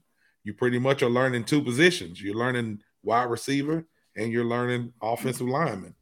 You know, you got to be able to do both of them. So that is that is a that's a big one that Brian brought up. That uh I don't want to use the word worry. Even us talking about this, I don't want to use the word that it worries us, but it is something that you're like, I'd like to see something different out of that because um right right is going to be a big part of our offense. Um, he's going to be a huge part of our offense, and even watching, I'll just go back to I think it was the uh, in, in- um, uh, Malachi Thomas as well. Yeah. You know, I know he's been battling injuries, but I was just about to say to go back and think about the North Carolina State game. Um, we we that game looked totally different when Thomas got hurt. It like it took the air out of the whole team when he went down. Uh, but the first half we couldn't do shit, and then we come out that second half and Wright takes over. You know, I think he took two passes down the field. Yep. It may have had about sixty yards receiving in two passes or three passes. So, um, him being a part of the offense dramatically uh, changes it when he's when he's there uh, um, and as a threat. So I'm going to be excited to see where we go with Yep. with with him. He's, he's shown he can get open. He's shown he can make plays after the catch. Um, you know, had that one big fumble that you know you kind of, you know, it is what it is. Um, he works on ball security. He works on blocking. He can. I mean, the sky is really the limit for him, man, because he is an athlete with a capital A. into both of y'all's points, if you can do everything, if you can go inline, wing, H back, slot, X, if you don't take him off, the, if you if you leave him on the field every single play, you basically you're dictating the terms to that defense. Who you gonna put on him? Oh, you gonna put the five eleven little cornerback, and he gonna come up and try to press him? He gonna ragdoll him to the ground, and then we gonna get it out. Oh, you're gonna take that linebacker who's gonna be two steps off of him? Go for it. We're gonna run a little seam. Now think about this. Think about how we used Dalton Keene when we had him. Oh yeah, baby. Yep. And Dalton Keene is, and I love what Dalton Keene was, but he's not half the athlete Mm-mm. of Dae'Quan Wright at all. So Dalton Keene went to the league. No matter how much he played, he got drafted and went to the league. He is a, I think Robbie said it perfect, match up nightmare. And when he catches the ball, he ain't falling down like Bucky. He's still Yeah. running. This is true. He's This is right, and. I love Bucky. I love Bucky. He was a matchup nightmare, but he wasn't getting no yards after the catch. Right is so. Yeah, Man, Wright's I- a guy. I'm- I'm he, getting- he runs again. We, we talked about Anquan Boldin when we were talking about Jalen Jones. Wright kind of has the same same mentality when he gets the ball. He, he's not just going down at first contact. Uh-uh. No. True freshman. True freshman, freshman trying to year. get away and get extra yards every time. And True freshman. also goes back to the way the coaches are teaching. Hey, you Mhm. fumbled the ball, it's all right. It's We're football. We're gonna, we Yeah. gonna get better. It's football. People fumble. And that's one thing I I think I said it. Who was it, Brian, that fumbled and they put him right? Like Keshawn King last year, even though he's Yeah. looking to leave us. A couple times, you know, Keshawn fumbled and he was out there a couple series later. They didn't bench him because it's Mhm. football. People are going to fumble. People make plays on the other side of the ball. Yeah. So that wraps that up. Keep an eye on that if you're not out there, um, because it's good to see. I love it. To me, it's just it's just lovely to see they're giving these guys the credit for busting their asses in the winter, and they're getting recognition every week on Fridays. They're, it's that roundup you expecting it, and I love seeing that because those guys deserve it. All right, we got a few more news and notes before we wrap up tonight. Um, did y'all know the USFL had their draft today? I saw some You told me. highlights, man. I I saw some told highlights. All right, You told me. You didn't know before I told you. Well, Nope. man. Well, anyway, congratulations to Silas Dzansi, Jalen Holston. Were both drafted by the USFL. Regardless what you say, they got drafted and have a chance and opportunity to play in the next level. Yep. So good on them. Um, I'm sure they're they're they're hoping it's like two months from now somebody calls that name, but they got a lot of stuff to go through before then, and it's it's really Right. funny. It's like you're secure right now, guys. You got something. yeah, they got they have an opportunity to keep playing and show what they're worth, and you know, it, it's definitely a, a a platform that for guys like Silas and Jalen that may not be, you know, standout players in terms of getting combine invites and things like that. It gives them a platform to kind of show what they can do outside of their college system in a more pro style system with pro coaches. Um, you know, a lot of the guys in these leagues that are coaching now are you know former NFL coaches and things like that. So that you know they'll, they'll be able to see that the network kind of gets created there. So it's definitely an avenue for them. Hope they make the most of it. Definitely.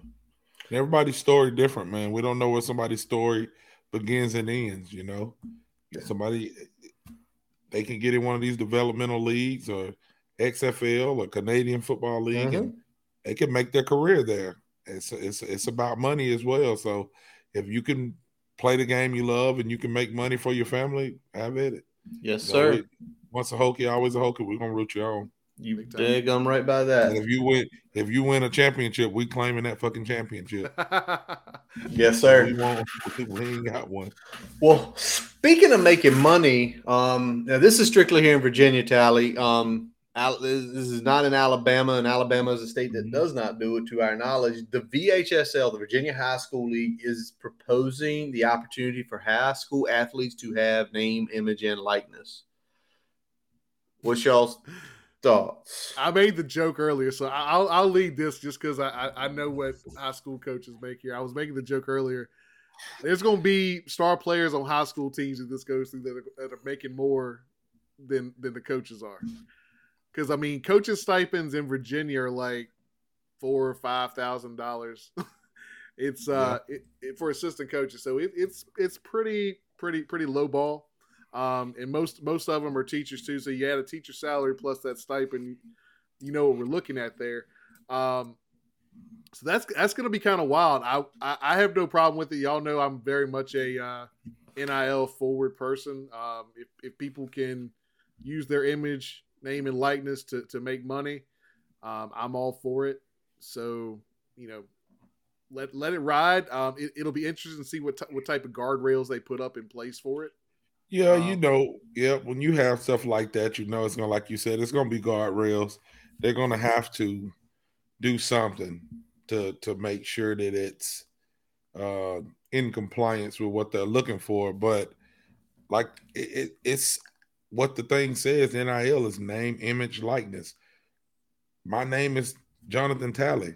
If I want to sign, if somebody wants to pay me to sign an autograph, if I'm a 12th grader for my name, that's their money. Mm-hmm. I should be able to get paid for it. You know, is it it's gonna have some stuff up that's gonna have to, like you said, gonna we're gonna have to figure some things out. But I, I like it. I don't think it's a bad thing. And hell, I'm from Alabama. People been doing that anyway.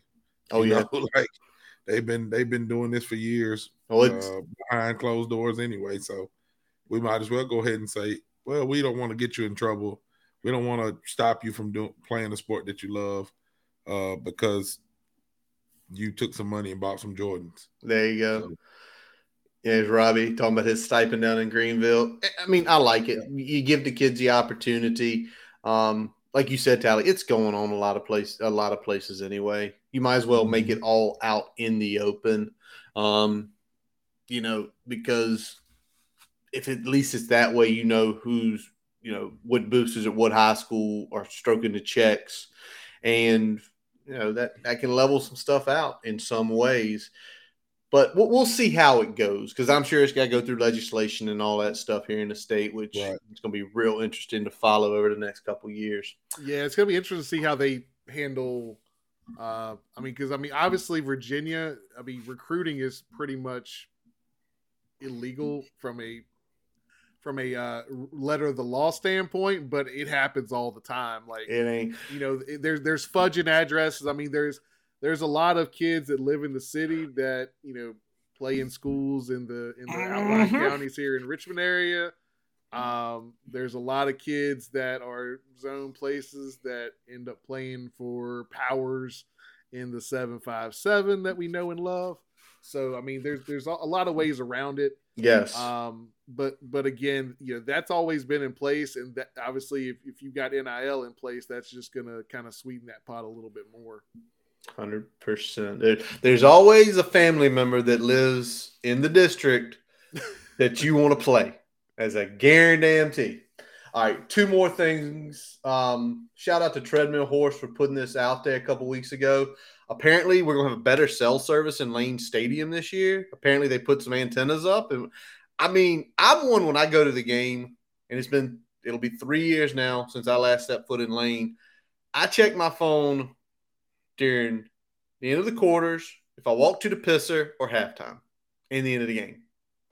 I'm not out there playing it. I know people like, well, film Sandman is so cool. I'm an old school head. I used to sit in West Stands in the student section. And when you sit in that section, it is an experience when you feel your body move. So when I hear kids out here like this, like, what do you like? Put your freaking phone down and enjoy it. Curtis, you gotta get into the new century, man. I'm sorry, man. You gotta, you gotta listen. I got a seven. Your what's your kid's age? Ten. Okay, they're still young. I got a 13 and a 17 year old. It's all about TikTok and Instagram and all of that stuff. So people want to see the real world, the real stuff. Like they want to see the raw and uncut footage of Sandman and people running out and Brian getting drunk and falling over beside him. Like they need that cell service. They need to have it better. They want those live updates during the game. I get you. I understand. We we we're not caring too much about that. Um, but those kids, when we're trying to pack that stadium, We want them to stay in there. Yep. We need them to be able to check TikTok to see what Cardi B doing. Okay. I hear you, I, and I'll say this: so you know, even if you're thinking from an old school perspective, there's times when you can't even send a damn text message. In That's line. that was a pain in the ass. so like Yeah. if I if I get separated from the guy I came to the game with, like I can't even send a damn text message. Like, Where the hell you Yeah. at? Three hours later, you find somebody down at Tots on the fifth rail. Yeah. I gotta Yeah. carry you home now. So I mean, I, I know I know Talley's gonna collect all of that Sandman footage he can the next time he's in lane. I'm getting all of it, man. All of it, baby. Man, I'll tell you what though. Like I talk a lot of trash about Sandman, but um even being like when you're there, it's just a it's just a surreal It is. feeling. You know what I'm saying? To go through it. And even like I've been there when we played Clemson, whatever year when um, 17. 17. 17. When we- when- that place we was had, uh, nuts game that day. day. Yeah, that was yeah, nuts. that- did you go to get nuts, man. Like did Say you what? did you go to the game day set that day? Kinda, kinda. I was I was there a little late, but I did get there. I wasn't there right when it started, but I got there, and it was nuts, man. it It, was, and I was kind of finding my way and feeling my way around town. Um, that was my wife's first game actually. I love Oh, that, man. Because my first game was 16, and she went with me in 17. Yeah, I'll So- say I say this. I got to go 05 Georgia Tech game day Mhm. with said uh, my my fraternity brother David and my fraternity brother Brian, and I will tell anyone if you if it if if you are a Tech fan and game day comes this year, and you can go go go, it is a great experience. It is a even if you can't the get tickets, to- ultimate it is football. it is. It is something different. And I mean, we got there about you because that's when it was like a two hour show. We got there the Mhm. last 40 minutes. And I mean, it was like this. Yeah, And, it, and when that's and how it was with me. I got there by the last 30 or 40 minutes. Yep. And it and it just you feel it. Um Yeah. Brian, did you ever make a game day yet? I haven't made a game day. All yet, right, there we go. There we go. That's I- the it's on it's on the list, man. Steve Love. Ne- Come next on, time we're there, I'm buying a ticket. there we go. So the thing is, man, like me being here, I've been to a couple of games and you know, different sets uh, of of of uh, tailgates and things like that. When we came up in 16, we didn't know anybody. Me and my buddy, uh, like personally, like I know you guys now. We we just we knew a couple of people off of Facebook, like names. Okay, he looks like this. He looks like this, and Yeah. um, man, we got a warm welcome. Like just walking by tailgates and and and having conversations with people. Oh yeah. Hey, you talk different. Where are you from? I'm from. Alabama. What are you doing here? You know what I'm saying? And then just it trickled into you got a tailgate place here. You got a place to like Yep. I met some people that's longtime friends. Like my friend Mike is like my brother now. We talk on the phone probably once a day. Um, and that's who I've been to most of my games with now. Um, it's just a different feeling when you get to Blacksburg, man. It is. In a lot of different places I've been, even when you talk about uh, Alabama, going to Tuscaloosa, going to to Auburn. Uh, of course, I went to Jacksonville State, played, you know, uh, uh, seen some games there, um, and just a you know, Alabama A and M. I live here in Huntsville; they're here, so I've been to a couple of different uh, uh, games, but tailgate wise and just the community is just a different feeling. And I know that sounds cliche to people who are not, you know, haven't been there and haven't experienced it, but it is is is something different. I'm just I'm I'm looking forward to the day when those when those games are as meaningful Yep. as 16. There you When I go. went in 16, um, and we played Miami on that Thursday night, it was just it was electric, man. You know what I'm saying? And it was even before we stepped on the field, you know, it was just excitement. Yeah. You know, like Virginia Tech football was back. There you go. So I, I I look forward to getting back to those getting back to those games and getting back to those days. And um, damn it, this is the year. Let's do it. All Well, you, you already couple the best environment with actually playing for something that matters, right? Playing those Mhm. meaningful games, and and I think that's what's been missing. I think you know, e- even when we were looking at kind of the upcoming schedule, we were looking at it last year, looking at this year. I mean, it's not there's not a lot of what I'd call meaningful home games this year in terms of But if games you're- that are games that are probably big that are gonna potentially matter, whether it's in the ACC race or something like that. So, Yeah.